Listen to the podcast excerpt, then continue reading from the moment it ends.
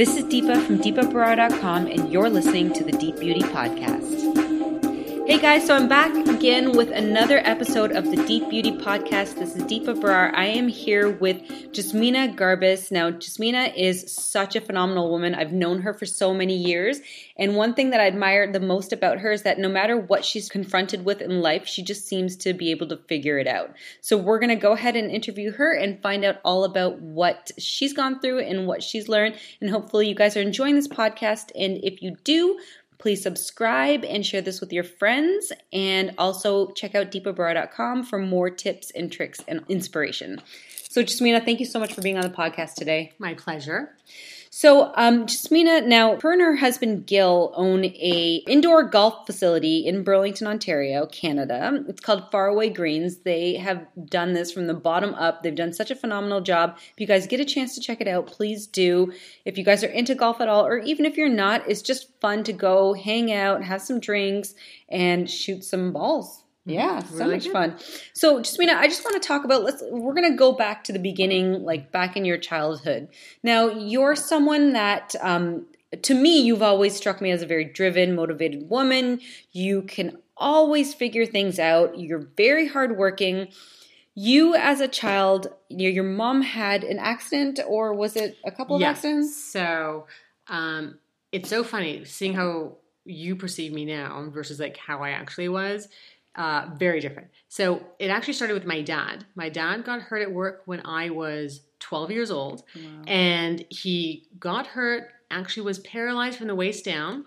I was in the hospital oh and had gosh. to learn to walk again. So I was the eldest. I had a brother who's about 13 months younger, but my dad then couldn't do a lot of stuff. It took years for him to be able to get better, walk around. So then automatically, when that happened, I had to fit into the role of everything my dad did, like the snow, the grass, whatever repairs needed around the house. Uh, and so you figured that out um, as, as you have to because you have no choice. But then a couple years after that, when I was uh, in grade nine, my mom hurt her back, and my mom hurt her back when she was at work had to go in for surgery right away. Oh my gosh. And so I remember going into the hospital uh, and she's there, which is very hard for a kid to see your parent in the hospital. Of course. And them saying, don't worry, we're going to go in for surgery tomorrow, but now you have to take care of the family, oh right? And gosh. I didn't really appreciate what that meant. And I remember going home from the hospital and it's like dinner time. And as a child, when you're grade nine, you're used to in my situation, parents having dinners ready for you. Yeah. You just be a kid yeah. uh, as best you could, and coming home and realizing there's no mom. I have to figure out what we're making for dinner for everybody because my dad still wasn't completely okay either. And, and, you were only 14 at this time? Only 14. Oh, jeez. And so it started at a young age of having to fit the role of like mom and dad in the house. So from that age, I had to learn real quickly of making meals for everybody, of doing grocery shopping because I was one that had to go out. Uh, dad would do a few things, but dad was still, like I said, it had only been a couple years and he's still recovering. So he could never bend down, lift heavy stuff. And going through all that, because my mom had surgery number one, grade nine. When I was in grade 11, she unfortunately hurt her back again. Oh my gosh. And then again when I was 19. Wow. And so for all those years, I played the role of maintaining the house, took care of my younger brother, still went to school and had to, because my parents were very big on education, make sure you get your grades. And then I also had to work. Like I had to work and cover my own expenses with some little things, right? Wow. So, so you were very much from that thrown into that situation, had to figure it out. Figure you had no choice. And that's just it. I think um, back then it was so tough and so unfair. I remember being at that age and having other friends and cousins and whatever being able to go and just be kids. Uh, and here I was always having to think ahead of like, oh, company might be coming to visit mom. Have we got enough groceries in the house and supplies? So when they come in, I've got something to take care of. And when you're really young, you you you're not mature enough to appreciate what's in front of you. And so you just see it as what you don't have. You see if everything of is course, like, yeah. I don't get to be a kid. I don't get to do all these things. Life is so unfair. Uh, and it was really tough. And especially because you didn't talk about it with people. People knew mom and dad were hurt. Uh, and that was their focus like oh my god your parents are going through so much uh, without fully appreciating what the impact was on me or my brother uh, and even people would come visit mom and they would come visit and, and I would still cook and serve everybody else. Wow. Right? So Uh, what happened was it took a few years. It took a few years for me to realize this isn't going to change. This is how things are. So you need to buck up uh, and make it work because there is no option of not being in it. You couldn't not make dinner. You couldn't not Yeah. take care of stuff. You know, and I, you've never, as long as as I've known you, you've never struck me as the type of person that feels like she's missed out on a childhood. You know, That's good. Um, I did. I uh, Maybe back then. Back then, uh, you know, and it's so funny when I have people who have children, or I always look at them saying, "I hope they get an opportunity to be a kid because you have the rest of your life to be an adult." yeah, right? And so I don't, at this age now, here I am 40, uh, regret it. Like, even, you know, yes, I didn't get to have the whimsical life of a child and play around and do all those things, but being forced into kind of like adulthood uh, allowed me to grow up fast and see a bit more clearly about reality of life how much things cost how to run a house um, getting an education the point of getting a job and how to manage all those stresses uh, which I would never have been able to do had I not been in that situation. And I think that you developed this insane work ethic, which is something that I've always envied about you, and I've always admired about you. You have like I don't I don't know anyone that works harder than you. I appreciate that, and I I think you know when you when I was that young and having to do so many things, you were never allowed to say no, I don't want to. Yeah. So you still had to take care of the house, go to school, do all these things, and you try to find ways to be more efficient because you're like, okay, if I can do this better, then I have more time to do something else. And you and I had to learn it at such a young age. You had to learn how to be resourceful too. So Which, resourceful, So- guys. She's insanely resourceful. Yeah, I don't know anyone more resourceful. You could throw. I think we could throw you into the wood, middle of the woods, and you would make your way out. And I think that's probably because you, in this situation of life where it was like, you have no choice. You have to find a way to make it work. And I think because of that, no matter what job or whatever position or wherever I've gone, saying, I might know a bit of it, but give me the chance, I'll figure it out.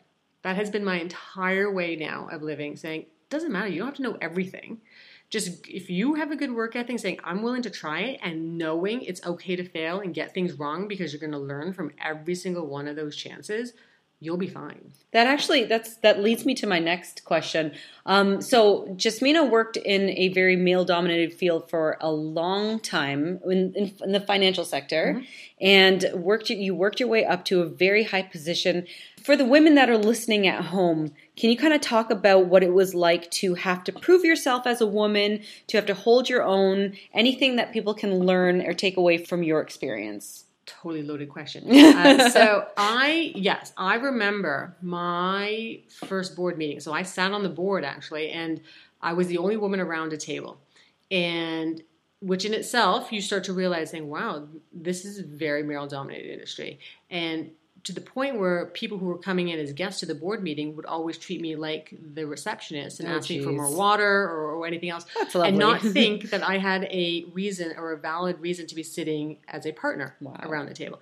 And it was very upsetting. It, and it was very hard in my 20s to try to manage all that because I knew I had earned the right to be there and I worked very hard, but you felt you had to prove it to everyone because everyone saw you as a kid and as a woman. So I spent, unfortunately, a lot of time trying to justify and show everyone why I was smart enough to be there, which is wasted energy. Yeah. Right? And then the older one of me realizes that, but that is a circumstance that was going on. Uh, and it is tough. It is very tough in financial services, and I'm sure many industries where it is male dominated. But if you continue and do your work and work really hard, don't let anyone ever tell you you don't deserve a place there. Don't let anybody ever make you feel that you haven't earned it. Uh, and you just keep plugging away because you will see it all falls into place. You will earn the respect uh, and you will go further than you thought. But if you worry too much about what people are thinking and saying, it'll eat you up. Yeah, so that that was how many years of that was that? I was in financial service for from the age of 22, I guess, to like 38. Guys, she was a mm-hmm. total boss. I remember once I came, I was like, I, I need to, I need to shadow her for one day. I just want to see what this woman does and how hard she works. Total boss. People are like quivering in their seats, scared of you. I, I was never a boss also that would make people just do a bunch of stuff. Like I was right there with them saying, yes, here's all Yeah. the things that need to get done.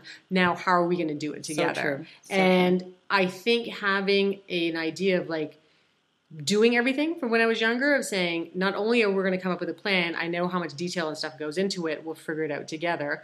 Uh, let everybody grow. Yeah. Versus saying you're just on your own, you figure it out now. I think that um, that's actually a really good point because I remember I, I would come to Jasmina um, for some coaching and, and, and get her to kind of she, she would really help me out with you know the goals and dreams and stuff like that that I had. And I remember once there was like this really big goal, and you just sort of helped me just figure it out, work your way backwards, make it into these manageable steps. Yeah. And it was just like wow, like you can really figure out whatever it is that you want to do.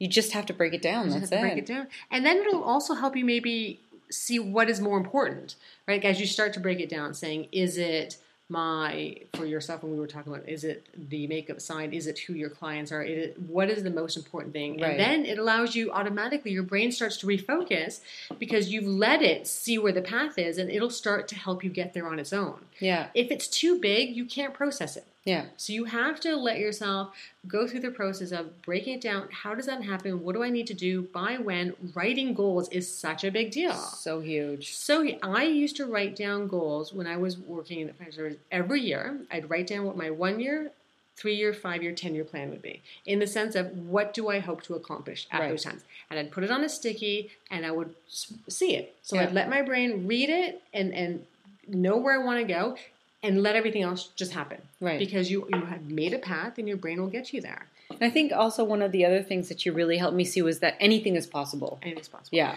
like uh, if something is hard uh, some people will say it's too hard i don't want to do it i see it as if it's hard and it takes a lot to get there it'll be so worth it Yeah. for you just because something's easier don't go for the low hanging fruit just because it's easy to obtain if it's truly what you want figure out how to do it and every part of the struggle you will learn something from it and you will be so much further ahead as a person once you get there And I think that's probably like that attitude is what has enabled you and Gil, your husband, to open up this uh, business of yours. I mean, Yeah. you both have changed career paths completely. Totally. And become entrepreneurs and open up this business. And I think nobody had any doubt that you'd be successful.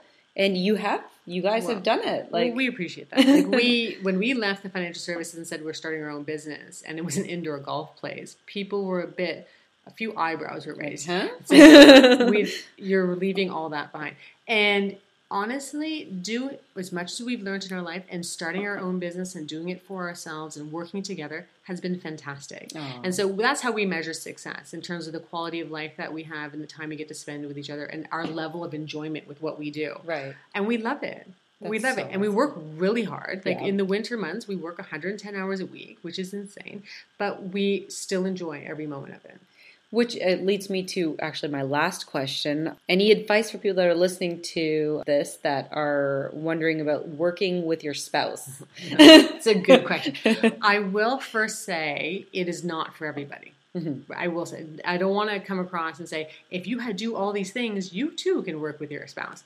One, it's not for everyone. Two, if you and your spouse feel that you're very compatible and you get and you get each other, you know how each other works well, it's a good foundation because when you're in a business, it is 24 7. You're always thinking about the business, it is never off, and you want to be able to have someone who gets you and knows how to read you and you can work together. The biggest thing though is to check in. Like with the hours that we work, um, you don't always want to be just talking to your significant other about work in Right. the sense of what needs to get and done And that's got to be really hard to really differentiate. hard and be able to stop and see Yeah. how they feel about what's going on. How are you doing? Have Yeah. you eaten? Like small things. Don't forget, this is your best friend you are starting a business with. So treat them that way. Sometimes we get into really bad habits of treating the people that are closest to us not as well as we treat strangers. So true. And you cannot do that because they you all have feelings. We all work really hard. Everyone's trying their best and to not lose sight of that because you love that person. Uh, one advice I will say is is that you you need to be able to see whose strengths are where. Like you have certain things Right. that you can do. Here's things that I can do. Let's do them well together, Mm-hmm. and not be too controlling, thinking that only one person can do everything. Right. You have to let it go, and and you'll find your way. I love that. That's great advice. Okay, well, thank you so much for being on the podcast. And uh, yeah, if you guys are in Burlington or are ever going to make a trip out here, definitely check out Faraway Greens. I'm going to link everything in the blog post for this episode. It's on deepabrar.com. And I will see you guys next week with another podcast guest. See ya.